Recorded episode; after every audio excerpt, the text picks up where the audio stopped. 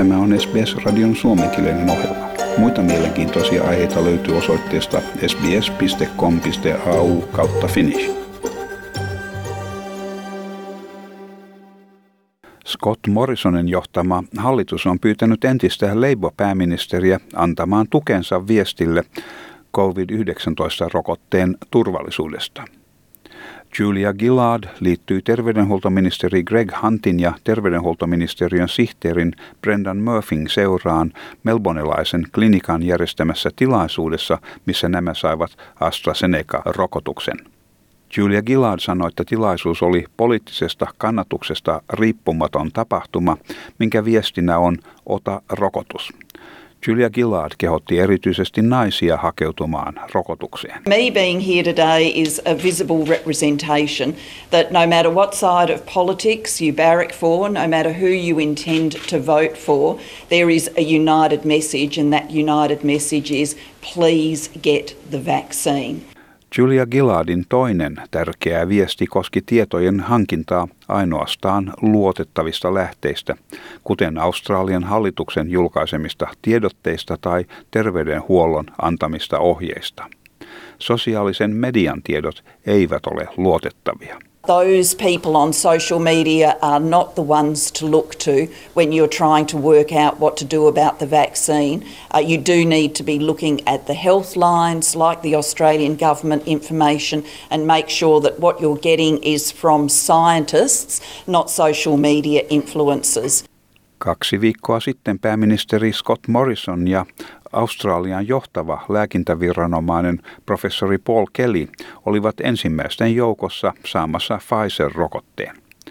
Entinen johtava lääkintäviranomainen Brenda Murphy sanoi, että AstraZeneca-rokote on aivan yhtä tehokas kuin Pfizer-rokote. Molemmat ovat huippuluokan rokotteita. I mean, they're both top-notch vaccines. This AstraZeneca vaccine that we've all had today, and it didn't hurt me either.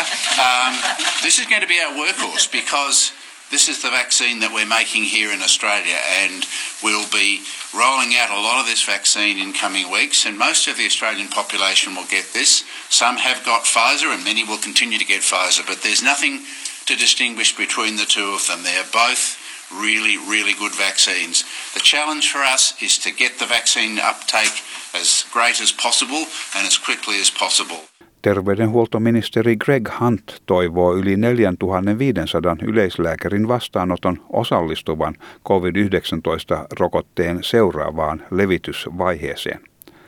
Vanhemmat australialaiset ja henkilöt, joilla on taustalla olevia sairauksia, ovat etusijalla yksi B-vaiheen alkaessa maaliskuun 22. päivänä.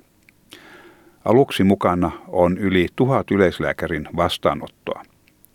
Lääkäreiden eturyhmän EIMEin valtakunnallinen puheenjohtaja tohtori Omar Horshid sanoo kuitenkin, että hallituksen rokotusohjelmalle asettama kaikkien australialaisten rokottamisen lokakuun lopun takaraja ei ole realistinen.